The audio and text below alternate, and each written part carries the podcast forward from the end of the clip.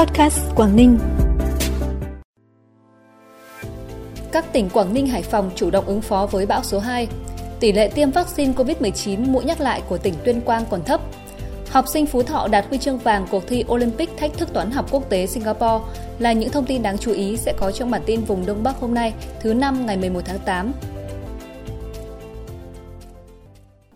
Thưa quý vị và các bạn, để ứng phó với cơn bão số 2, đồng chí Nguyễn Xuân Ký, Bí thư tỉnh ủy, Chủ tịch Hội đồng Nhân dân tỉnh Quảng Ninh yêu cầu các ngành địa phương tuyệt đối không được chủ quan lơ là, mất cảnh giác, tập trung cao nhất công tác phòng chống cơn bão số 2, gắn trách nhiệm của người đứng đầu. Đối với ngành than và các địa phương có hoạt động khai thác khoáng sản, phải đặc biệt tập trung chỉ đạo, triển khai ngay các biện pháp đảm bảo tuyệt đối an toàn bãi thải mỏ, nhất là các bãi thải có độ cao lớn, nằm gần khu vực dân cư, thực hiện di rời dân đến nơi an toàn, triển khai các biện pháp phòng chống bão đối với các mỏ hầm lò, mỏ lộ thiên, Đối với các công trường đang thi công các dự án, yêu cầu các chủ đầu tư, nhà thầu giả soát kiểm tra, không để công nhân, người lao động ở lại các lán trại trên các khu vực thiết yếu gần sông suối. Các địa phương bố trí người trực 24 trên 24 ở những vị trí ngập sâu, nước chảy xiết, sạt lở, kiên quyết không cho người, phương tiện qua lại. Giả soát vận động nhân dân, tạm di rời xa các vị trí kè chắn đất tự xây, không đảm bảo an toàn.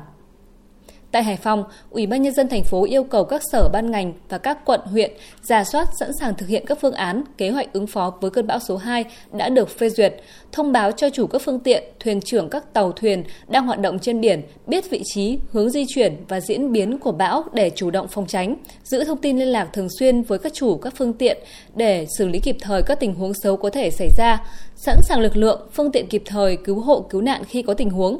các đơn vị địa phương cũng chủ động điều tiết nước phòng chống ngập úng, triển khai các phương án bảo vệ sản xuất nông nghiệp,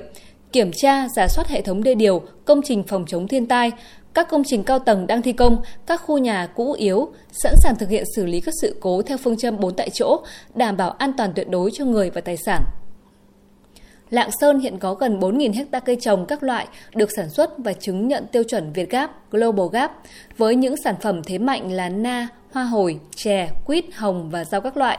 Đặc biệt sản phẩm na chi lăng của Lạng Sơn đã được Cục Sở hữu trí tuệ Việt Nam cấp chứng nhận được bảo hộ, giấy chứng nhận đăng ký nhãn hiệu và được Tổ chức Kỷ lục Việt Nam xác lập kỷ lục đặc sản.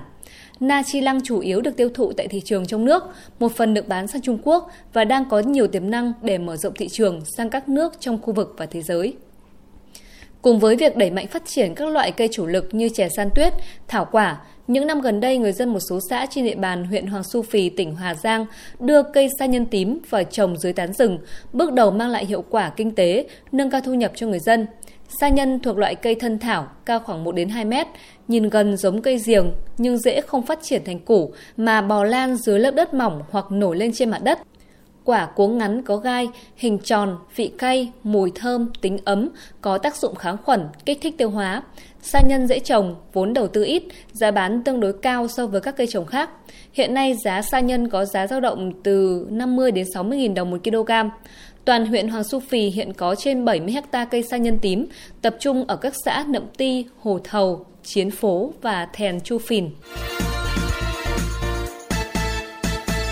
Bản tin tiếp tục với những thông tin đáng chú ý khác. Hiện nay tỷ lệ người từ 18 tuổi trở lên trên địa bàn tỉnh Tuyên Quang đã tiêm vaccine ngừa COVID-19 các mũi nhắc lại còn thấp, trong đó người tiêm mũi 3 đạt 79%, mũi 4 chỉ đạt 49%, còn khoảng 80.000 người chưa tiêm bổ sung mũi 4. Đối tượng trẻ em từ 12 đến dưới 18 tuổi tiêm mũi 3 chỉ đạt 22,9%. Đối tượng trẻ em từ 5 đến dưới 12 tuổi tiêm mũi 1 đạt 74,9%, mũi 2 đạt 37,6%. Một trong những nguyên nhân khiến tiến độ triển khai tiêm vaccine còn chậm là do tâm lý chủ quan của người dân. Nhiều phụ huynh còn e rè khi cho con nhỏ tiêm vaccine. Tỉnh Tuyên Quang đã chỉ đạo thực hiện đi từng ngõ, gõ từng nhà, ra từng đối tượng để bảo đảm không bỏ sót đối tượng cần tiêm chủng, tăng tỷ lệ bao phủ vaccine cho người dân. Ủy ban nhân dân tỉnh Hải Dương đã quyết định phân bổ 30 tỷ đồng từ vốn ngân sách trung ương cho 7 xã khó khăn xây dựng nông thôn mới, trong đó huyện Tứ Kỳ được phân bổ 18 tỷ đồng cho 4 xã Phượng Kỳ, Tiên Động, Đại Sơn và Chí Minh. Huyện Ninh Giang được phân bổ 12 tỷ đồng cho 3 xã Đông Xuyên, Kiến Quốc và Vạn Phúc. Nguồn hỗ trợ nhằm giúp các xã tiếp tục hoàn thiện các tiêu chí nông thôn mới đã đạt chuẩn nhưng vẫn còn thiếu một số chỉ tiêu. Kinh phí được các địa phương đầu tư xây dựng nhà hiệu bộ, các công trình lớp học phụ trợ – Riêng xã Đông Xuyên, ngoài xây dựng cơ sở vật chất trường học, còn xây dựng nhà văn hóa trung tâm xã.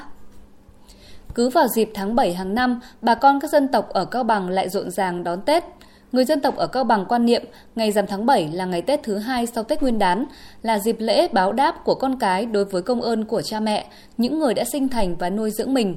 Cũng bởi lẽ đó, ngay từ những phiên chợ quê đầu tháng 7 âm lịch, người người nhà nhà đua nhau sắm sửa, tất bật chuẩn bị cho ngày Tết. Phong tục sắm Tết theo đó trở thành nét văn hóa truyền thống độc đáo, mang đậm bản sắc riêng của bà con dân tộc tài Nùng tại Cao Bằng. Nhộn nhịp và tấp nập nhất có lẽ là gian hàng chợ gia cầm. Người dân tộc ở Cao Bằng có câu Tết tháng riêng ăn thịt gà, Tết tháng 7 ăn thịt vịt. Món ăn này cùng với bánh gai là hai món ăn truyền thống không thể thiếu trong rằm tháng 7. Sở dĩ vịt trở thành mặt hàng thiết yếu trong ngày rằm tháng 7 vì gắn liền với phong tục pây tái của người dân tộc ở Cao Bằng. Theo phong tục truyền thống của người dân tộc Tày, Nùng, lễ pây tái vào ngày rằm tháng 7 là bổn phận của những người phụ nữ sau khi đi lấy chồng.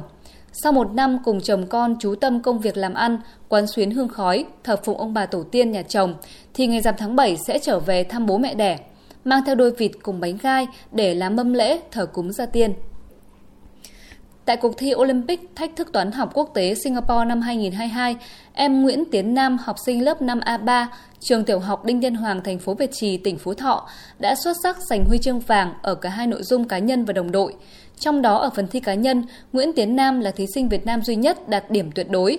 Olympic thách thức toán học quốc tế Singapore là kỳ thi danh tiếng do Trung tâm các kỳ thi toán quốc tế Singapore tổ chức vào tháng 8 hàng năm. Các thí sinh sẽ tranh tài với hàng nghìn thí sinh đến từ hơn 20 quốc gia trên thế giới. Thông qua các cuộc thi, các trò chơi toán học, các hoạt động giao lưu, các trường phát hiện ra nhiều tài năng toán học trẻ để có định hướng bồi dưỡng và tiếp tục tham gia nhiều đấu trường lớn hơn nữa. Trân trọng cảm ơn quý vị và các bạn đã dành thời gian cho bản tin của kênh Podcast Quảng Ninh. Xin kính chào và hẹn gặp lại.